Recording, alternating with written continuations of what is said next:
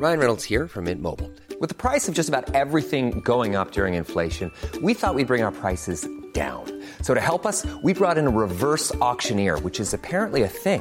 Mint Mobile Unlimited Premium Wireless. How to get thirty, thirty, how to get thirty, how to get twenty, twenty, twenty, how to get twenty, twenty, how to get fifteen, fifteen, fifteen, fifteen, just fifteen bucks a month? Sold! Give it a try at mintmobile.com slash switch. forty-five dollars up front for three months plus taxes and fees. Promoting for new customers for limited time. Unlimited more than forty gigabytes per month. Slows full terms at mint mobile dot com.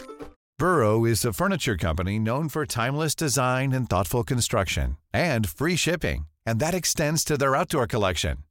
Their outdoor furniture is built to withstand the elements, featuring rust-proof stainless steel hardware, weather-ready teak, and quick-dry foam cushions. For Memorial Day, get fifteen percent off your Burrow purchase at burrow.com slash acast, and up to twenty-five percent off outdoor. That's up to twenty-five percent off outdoor furniture at burrow.com slash acast.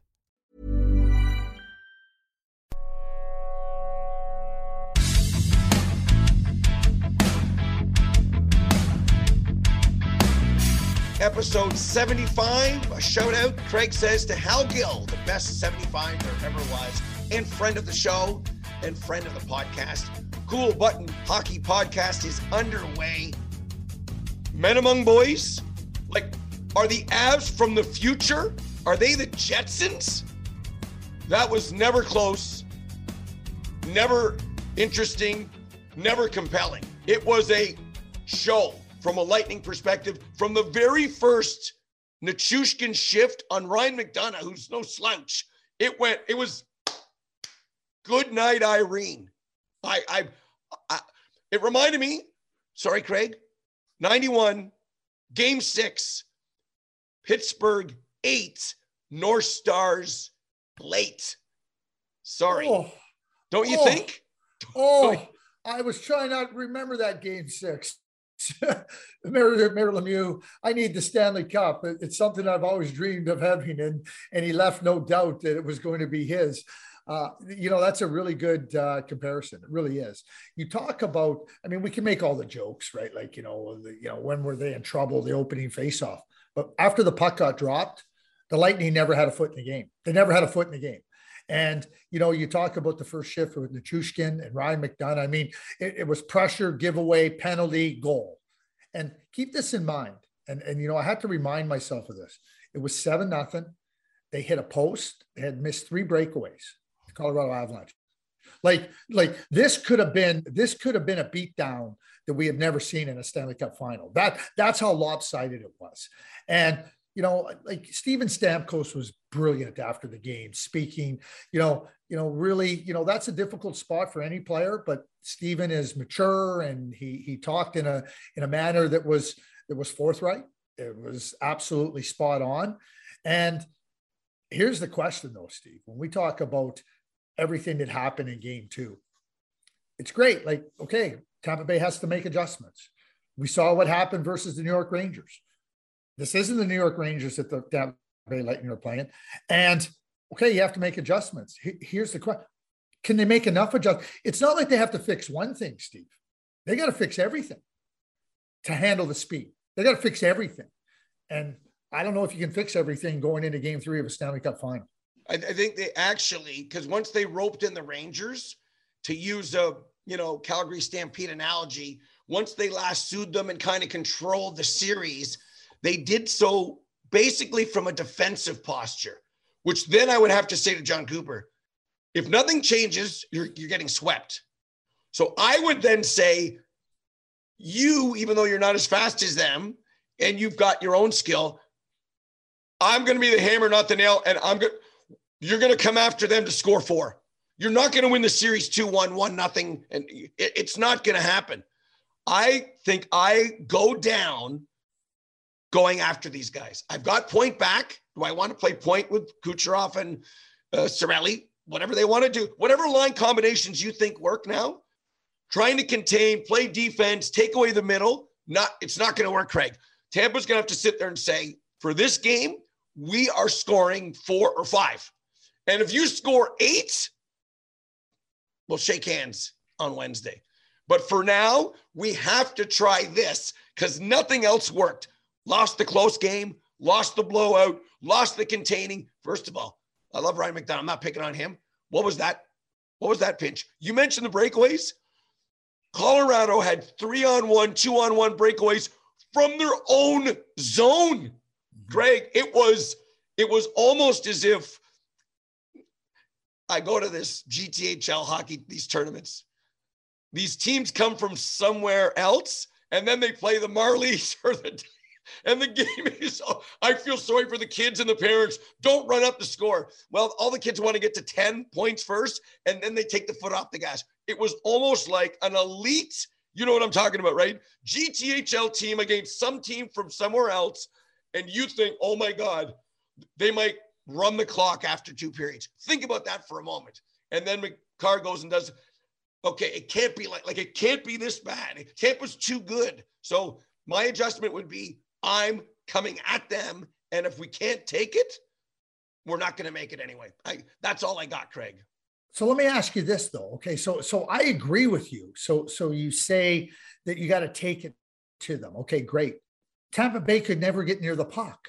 How, how, how, like the speed is not just coming at you. They use their speed defensively.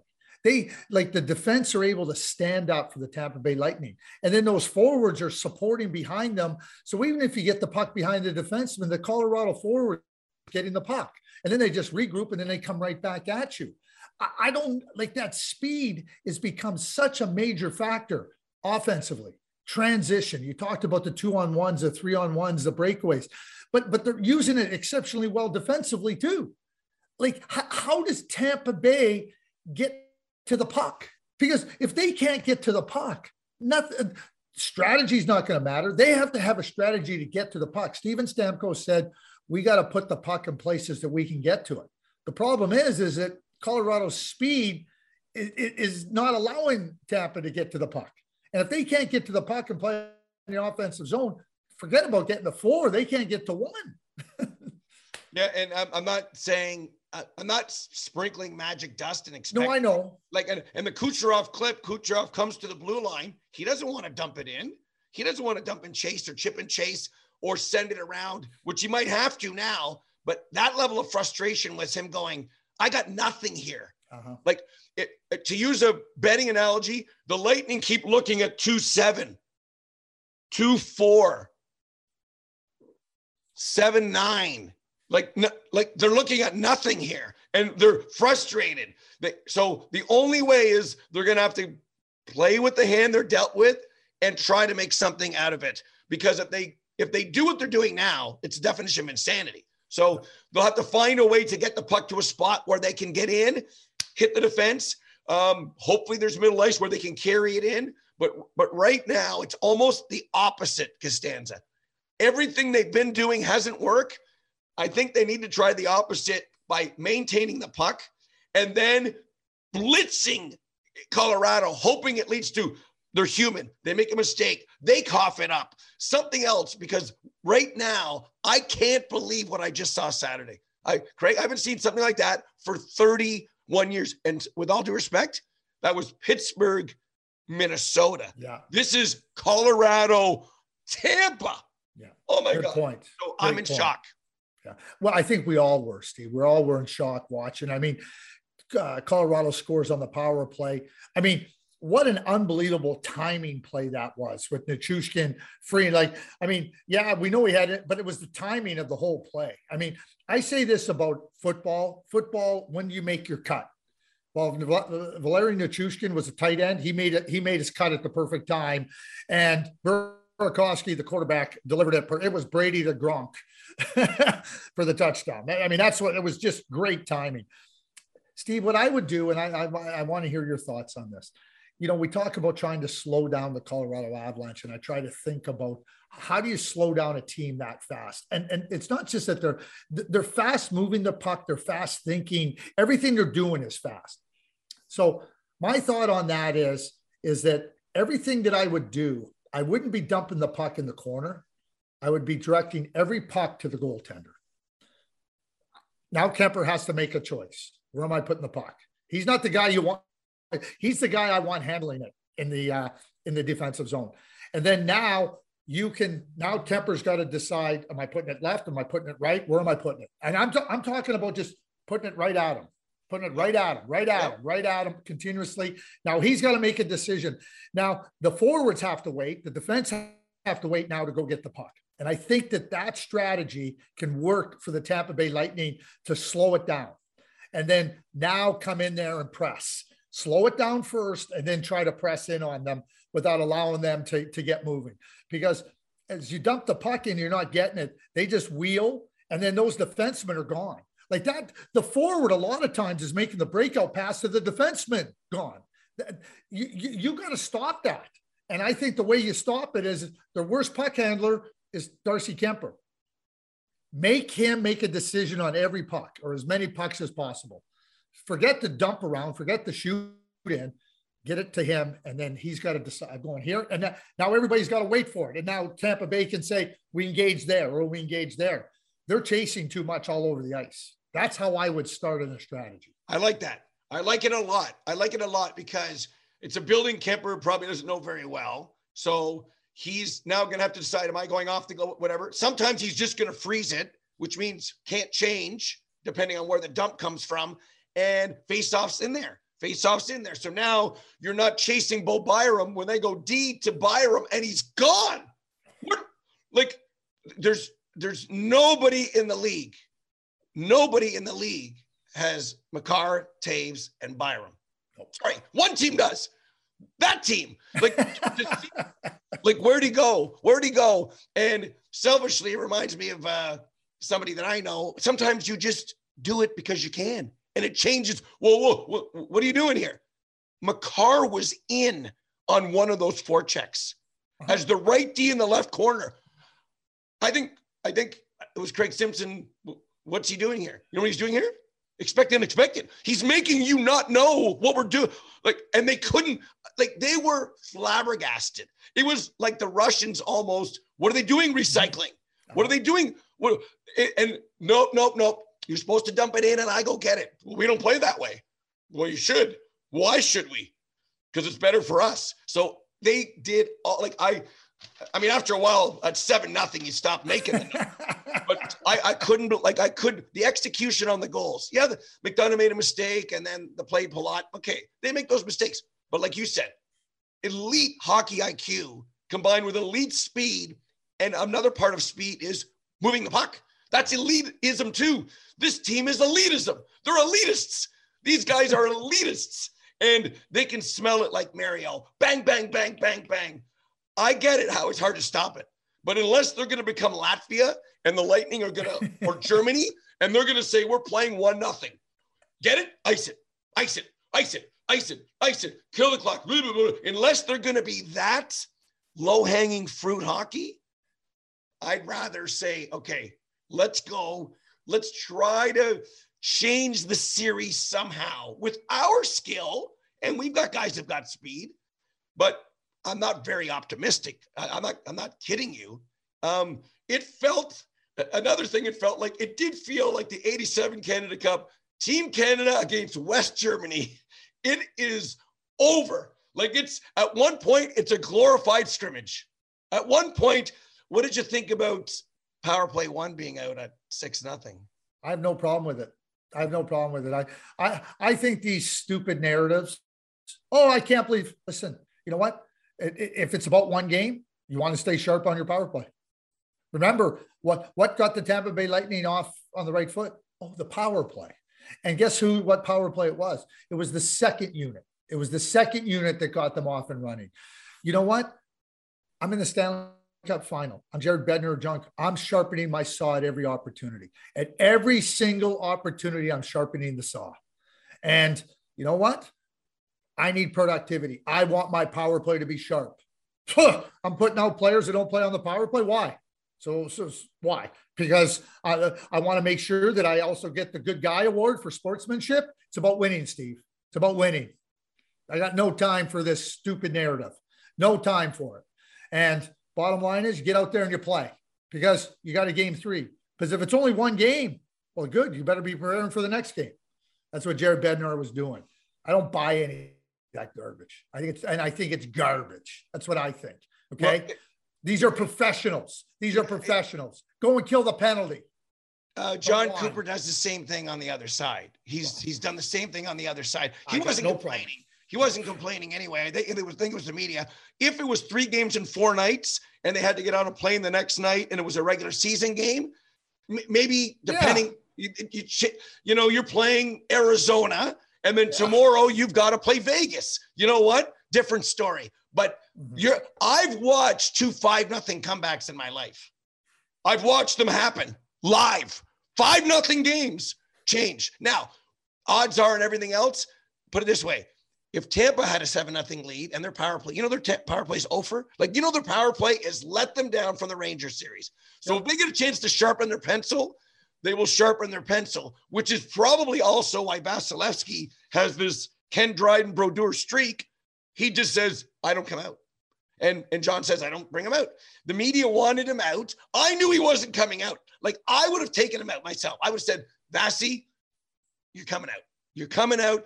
And as a bit of a feel-good moment, right? Maybe it's seven nothing or five nothing, I would have said, I'll give Brian Elliott some time. Like, we, let's let's refocus. But I, I didn't think he was coming out. They don't do that. seventy-eight games, Craig. They They, they just don't do that. So it doesn't matter to me because that's what Vasilevskiy and Cooper are doing. The others that don't know their strategy were yelling off the rooftops. So obviously, if he would have taken a puck in the throat and got hurt, it would have been, what are you doing? I would have taken him out for, I just, he doesn't run the team. I do. So I would have taken him out, but I didn't expect him to come out. But, but but what happens if, like, you know, and, and part of part of this too, Steve, is his relationships. And John Cooper has good relationships with his players, like like good coaches. So what, let's say John did just want to say unilaterally, I'm taking you out.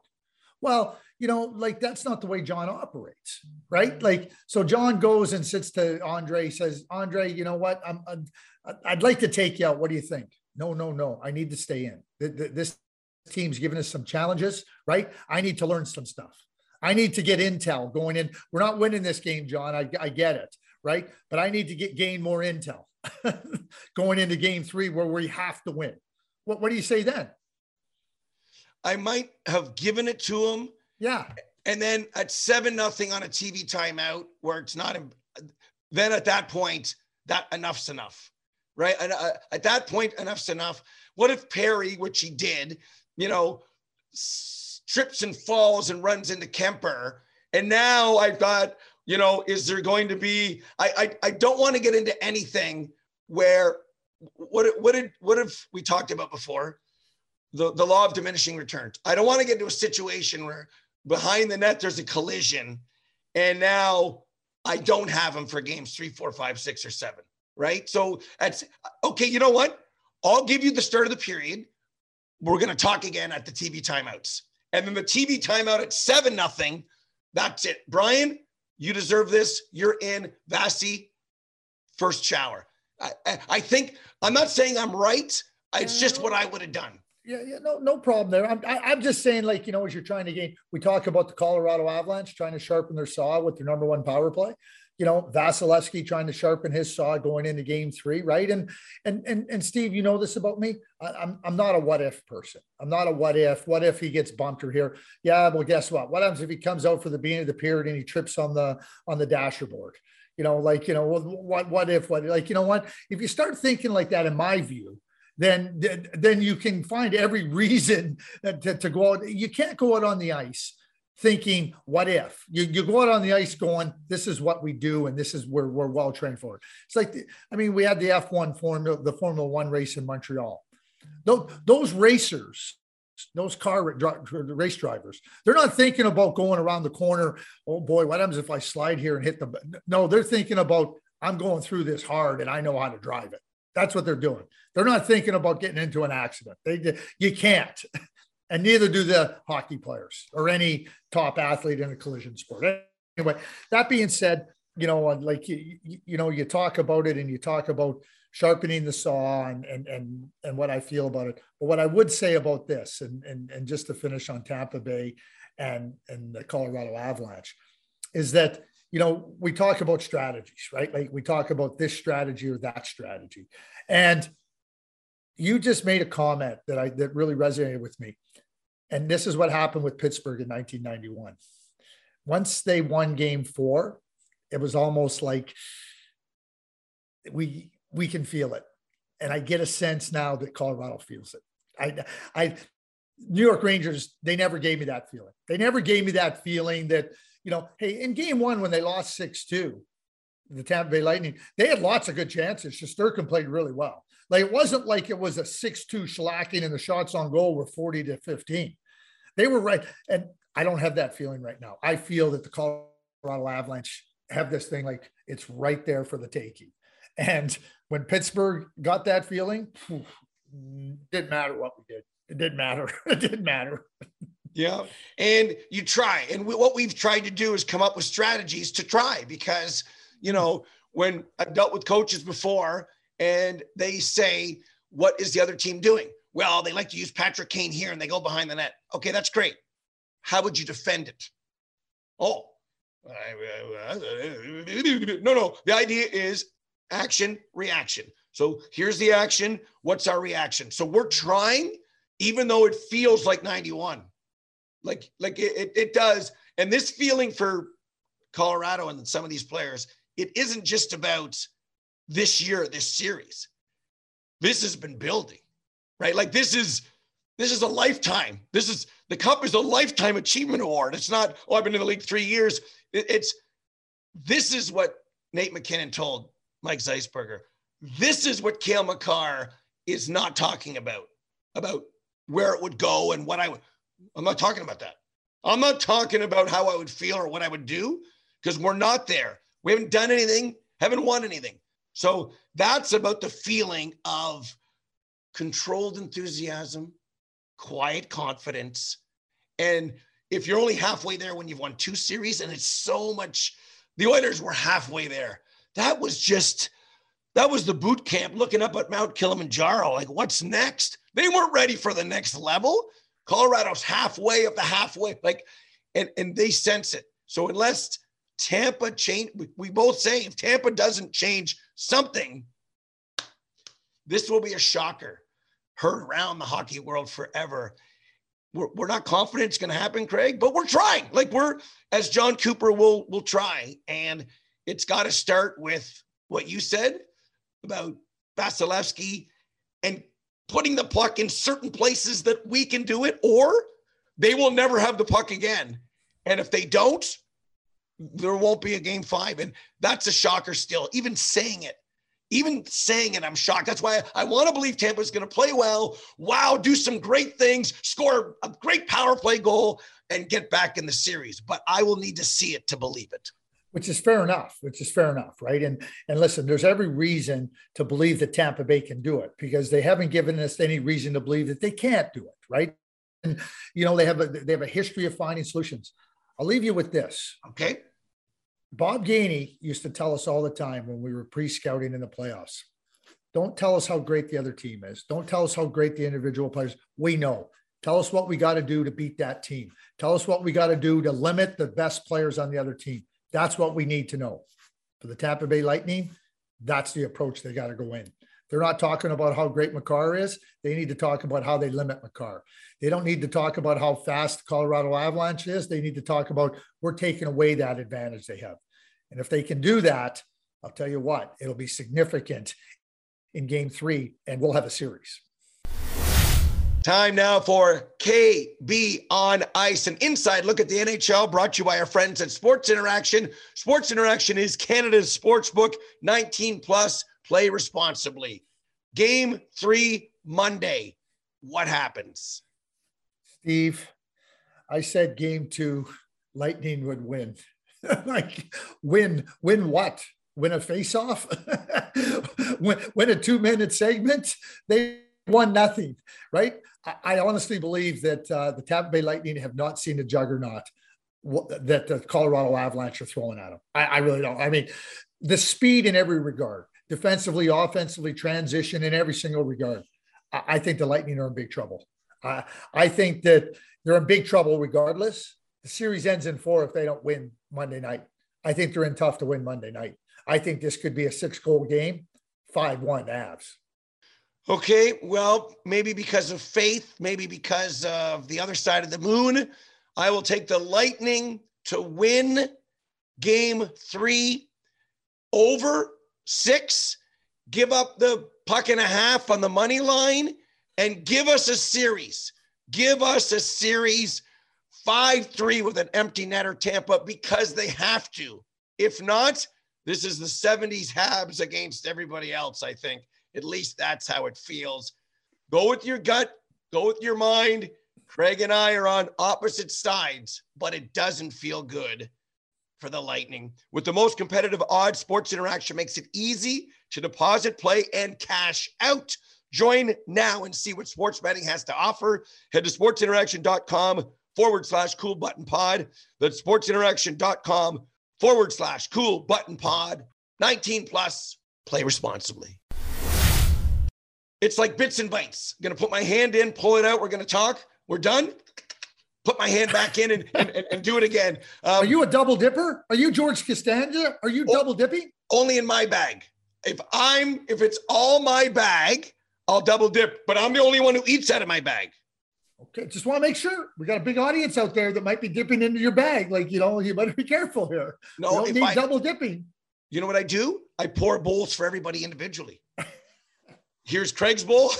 Here's Bruce's bowl. That's what I do. I pour bowl styrofoam, little or paper plates, whatever they are. A styrofoam at the window. But anyway, okay. Peter DeBoer, John Tortorella, Barry Trotz, and I think we already did Bruce Cassidy, what we think Bruce is going to do. Peter DeBoer's next. The musical, the, the the musical chairs, the goal, the goalie carousel we've talked about. Now we've got the coaching carousel. Peter DeBoer in Dallas is the answer. Well, he's a really good coach. I mean, we know Peter's a good coach. And you know what? I think when you go and you consider, uh, you know, what you're trying to do is the Dallas Stars. I mean, the Dallas Stars, they have some really good young players, you know, on their team and coming, you know, Miro Heiskanen, Jake Ottinger, Jason Robertson. I mean, they are making the switch. They they are making the switch. The, the most outstanding player in the O H L this year, Wyatt Johnston. I mean, they, they got some really good players.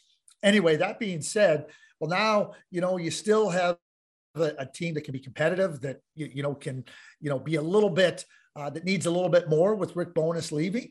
And I think that Peter DeBoer is, is one of the coaches that can get more out of that team right now. And I think that that's really important.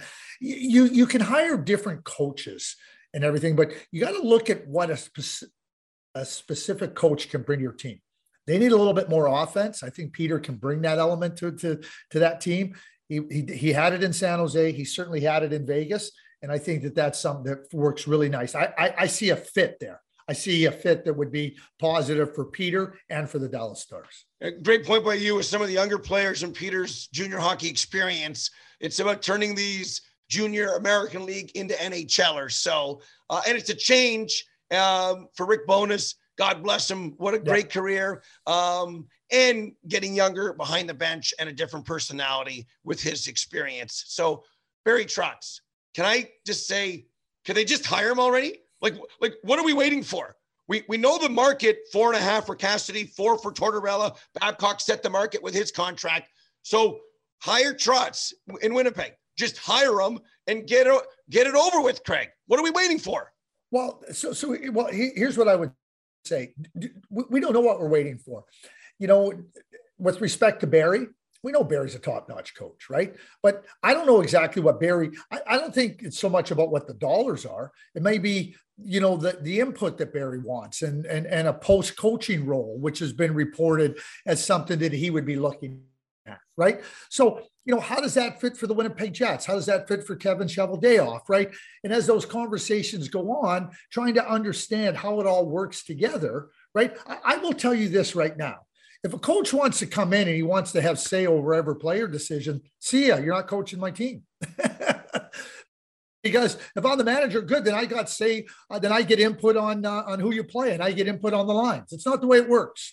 Not the way it works. It needs to be collaborative, right? So I, I'm not suggesting that that's where Barry's at, but trying to understand how you come to uh, an understanding of what's important to Barry and what he needs and what we need as an organization, you know. You know, obviously, Bruce is hired in Vegas. John Tortorella is now hired in Philadelphia. We just talked about Dallas and perhaps Peter DeBoer. You know, I don't think Barry is, is looking to go into a situation that's that's a rebuild or anything. He's a good coach. He's, he's taken teams and pushed them to a higher level. And I think uh, the fit in Winnipeg, he could do exactly the same thing.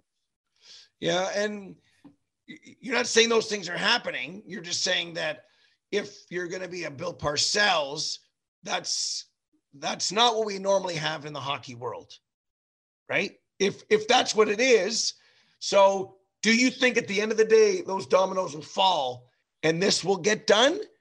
If not, Barry's going to coach somewhere. We're running out of coaching carousel spots. So does does he wait a year? Does he jump into a Florida? Like, does, does do, do we get wowed? Oh my God, Barry's in, like, what happens if Barry doesn't sign in Winnipeg?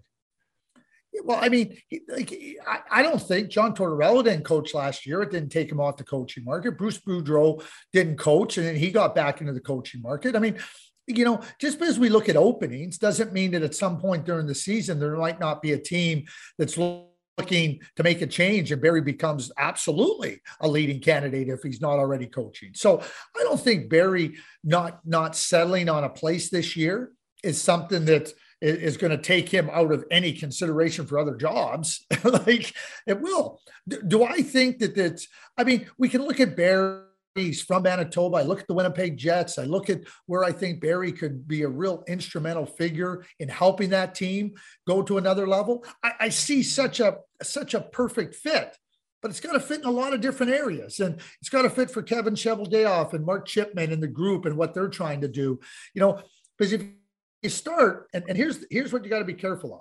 If you start, you know, in, in, in a situation now where, you know, you get out of balance and, and, and the coach starts to have all kinds of input here, there, and everything. Scotty Bowman, one of the great coach, not one of the great, the greatest coach that's ever coached in, in, in maybe sport. Forget about hockey, but maybe in, but amongst the greatest in sport. He went into Buffalo. Sam Pollock said he was never a manager. He never was somebody. He was a coach through and through. Scotty left to go to Buffalo. He took over a team, okay, general manager and coach. He coached some. He managed all the time, coached some, back and forth and everything. He went into a really good team. By nineteen eighty-seven, they were the worst team in the league, largely because Scotty didn't know how to manage. And the input that he put in was, was, was really poor. Teams have to be really careful of that. And that led to Pierre Turgeon, right? Eventually. Yeah, but Pierre Turgeon was the first overall pick. It, it, the point wasn't about Pierre Turgeon. The point was that was a really good team in Buffalo. He took them right to the basement. Good story. I remember it. I remember Dick Irvin saying, Scotty Bowman waves goodbye to Montreal. And then he took the Buffalo job, which is probably the only thing Scotty doesn't like to talk about when he comes on our show. And I understand why, Craig, because you just brought it up. Speaking of first overall, put my hand in the bits and bites. Um, there's some that believe it's a three-headed monster for first overall in twenty twenty-two. Craigslist is out. How does Craigslist respond? Well, I I, I, I still see Shane Wright as the as the best player available in this draft. I, there's too many elements to Shane's game, to me, that scream N H L success and contributing to significant team success. There's just too much there. And you look at other players, and you talk about Uri Slavkovsky, Logan Cooley.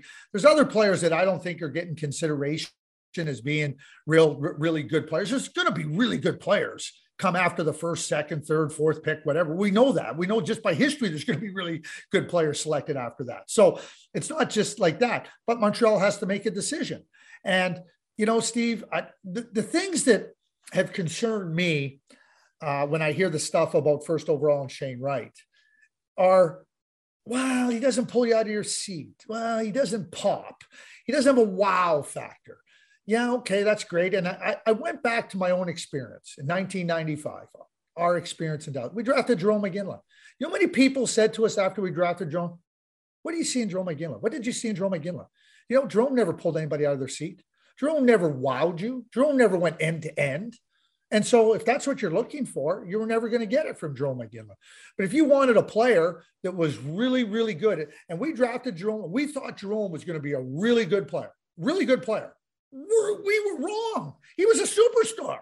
Like, we thought, we, we we projected him as a thirty, thirty-five goal scorer. We thought he'd be a really good player. You draft somebody at eleven. He was a superstar. He didn't pull you out of your seat. He didn't have a wow. Steve, I, I can't begin to tell you how many people, I'm talking N H L people. What did you see in Jarome Iginla? What did you see in Jarome Iginla?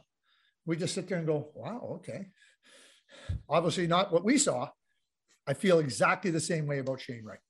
I, it would be one thing if somebody said to me, well, Shane isn't a good skater. Wrong. He's an excellent skater.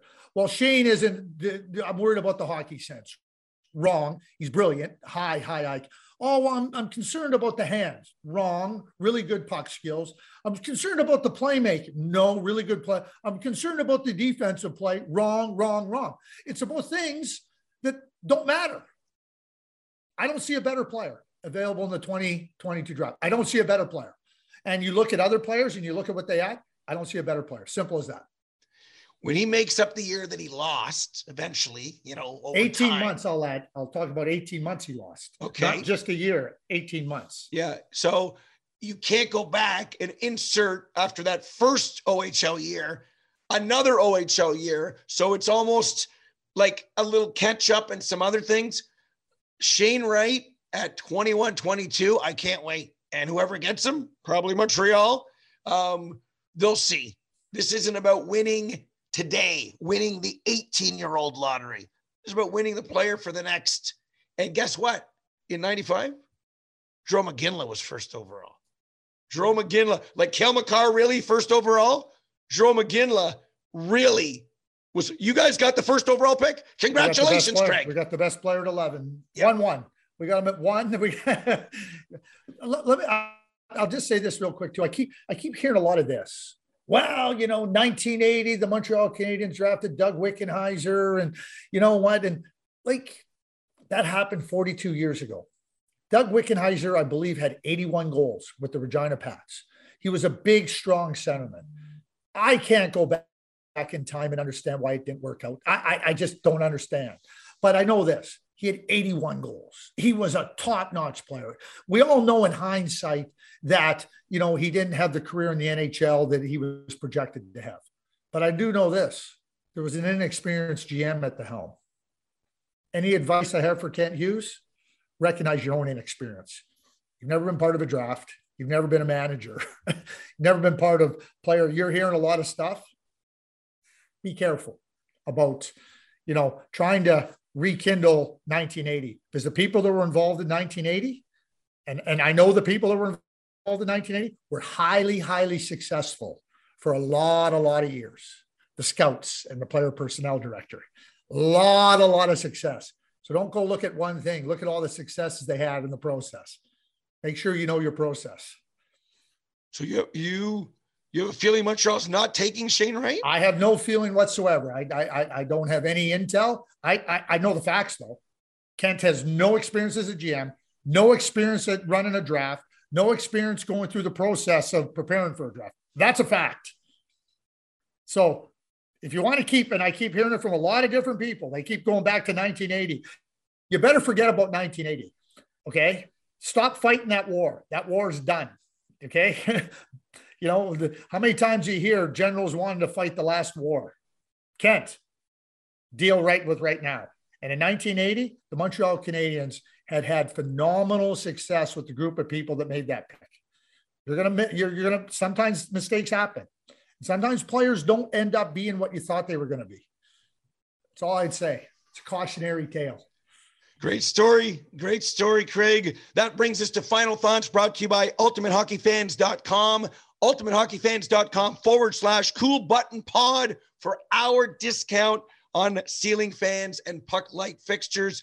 It feels like the four last major awards are going to go Matthews, Josi, Mo, and Igor, which I'm fine with. I have a feeling that Ted Lindsay's going to go to Connor. I'm just throwing it out there.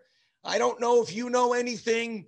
It's, it's almost fait accompli. Would any of those dominoes shock you if they didn't fall the way they did? Final thoughts, Mister Button. No, it wouldn't surprise me. It wouldn't surprise me if Austin Matthews is the uh, Hart Trophy winner. Shesterkin's going to win the Vezina. There's just no question about it. That's that's voted on by the G Ms. Keep that yep. in mind. Yep. Okay. Mo Seider, I mean, the best rookie in the league this year. I don't think there's any question about it. And then you look at Roman Josi. I think Roman Josi had a had a had a, had a year for defenseman. I mean, and and and you know, Steve, we hear it now all the time. Oh. Oh, geez, you know what? Like, uh, if the M V P voting was was done now in the in the uh, after the Stanley Cup playoffs, Makar or Norris, sorry, Makar would win. Listen, the rules are it's the regular season. The voting was done before the playoffs started. Roman Josi had a season that hasn't happened since Ray Bork in ninety-three ninety-four. That's that doesn't mean you're the best defenseman in the league. That just means that you were deemed the best defenseman this season. And so to me, Roman Josi, if Cale Makar wins it, I wouldn't be surprised. Wouldn't be surprised at all. If yeah. Connor McDavid wins the Hart Trophy, I wouldn't be surprised. I'll be surprised if Shesterkin doesn't win the Vezina or Seider doesn't win the, the Rookie of the Year. That's where I'll leave it. yeah, yeah.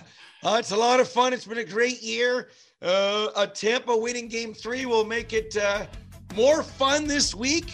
If not, the shocker will continue because uh, no one has their hand up before the series. Lightning in four. And if they say now, they're liars. They're just simply liars. That's episode seventy-five, episode seventy-six. We'll talk a little Memorial Cup. We might talk Stanley Cup, the way the dominoes might fall. For Craig Button in Saint John, New Brunswick, I'm Steve Coolius. Be well, be good, and we'll see you next time.